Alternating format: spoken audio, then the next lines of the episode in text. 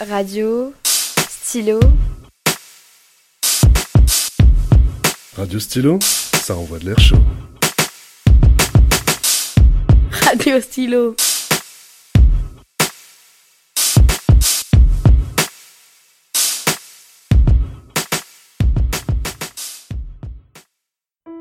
Bonjour à tous, bienvenue sur Radio Stylo. Il y a 76 ans, en 1940, la France est occupée par l'Allemagne nazie. Et quand le maréchal Pétain est rappelé au gouvernement et qu'il obtient les pleins pouvoirs en juillet 1940, c'est la Troisième République qui prend fin. Remplacé par un gouvernement antisémite et autoritaire, le régime de Vichy. Pour nous remémorer et analyser ce sombre passage de l'histoire de France, nous recevons aujourd'hui Noé Blouet, historien, professeur à l'université Paris 8 et inspecteur général de l'éducation nationale depuis 2013. Bonjour Noé. Bonjour Stéphane, merci de m'accueillir sur Radio Stylo. C'est un plaisir. Alors comment a-t-on pu en arriver là? Comment un gouvernement antisémite et aussi extrême a-t-il pu se retrouver à la tête de la France? Un pays démocratique et républicain. Eh bien, pour cela, il faut remonter au contexte de la défaite de la France en mai 1940. La situation est critique et le président de la République, Albert Lebrun, va confier d'abord à Pétain le commandement de l'armée française, puis va peu à peu se retirer pour laisser une totale liberté au maréchal qui va devenir président du Conseil. Il va alors rentrer en collaboration avec l'Allemagne et signer l'armistice pour, je cite, faire à la France le don de ma personne pour atténuer son malheur. Vous n'avez pas l'air de croire en ces paroles. Non, pour moi c'est une fausse héroïsation de soi. Je trouve ces paroles hypocrites. Signer cet armistice est un acte de lâcheté.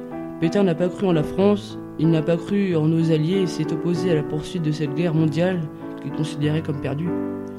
Vos avis font penser à celui du général de Gaulle qui a exprimé lors de son appel à la résistance du 18 juin 1940. Que dire de son discours? Eh bien, c'est ce qui sauva la France. Sans lui, il n'y aurait pas eu la résistance. Il a réveillé les Français qui ne savaient plus où donner de la tête. Après avoir signé l'armistice, Pétain est rentré en collaboration avec l'ennemi. En quoi ce terme de collaboration se justifie? Cela se concrétise euh, par l'envoi de main-d'œuvre en Allemagne, c'était le service de travail obligatoire.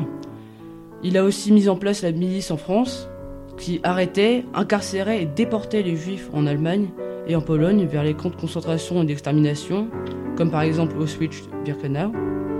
En France, on parle d'une dictature personnelle. Pourquoi? Eh bien, c'est d'abord une dictature car les partis politiques sont supprimés et interdits. Seul subsiste le régime de Vichy. Elle est ensuite personnelle car Pétain utilise beaucoup de propagande et instaure le culte du chef. De quelle façon a-t-il intégré le culte du chef en France? Son effigie se retrouve sur les timbres, sur de nombreuses affiches. Pétain s'entoure même d'un photographe officiel. Il tient à soigner son image. Il apparaît presque toujours en uniforme pour souligner la gravité de la situation. Et pour finir, professeur, pourquoi et comment le régime de Vichy a pris fin? En août 1944, le régime s'effondre. Pétain et Laval fuient en Allemagne. Le gouvernement provisoire de la République française déclare nul et non avenu le régime de Vichy. À l'issue de la guerre, Pétain est arrêté en Allemagne et condamné à mort, mais il sera gracié par le général de Gaulle en souvenir de ses exploits de la Première Guerre mondiale. Merci beaucoup, professeur, de nous avoir apporté votre précieux savoir pour cette émission consacrée à Vichy. Quant à vous, auditeurs, je vous donne rendez-vous la semaine prochaine où nous parlerons des révolutions russes avec Monsieur Siros. D'ici là, portez-vous bien. Radio, stylo, Radio Stylo, ça envoie de l'air chaud. radio stylo.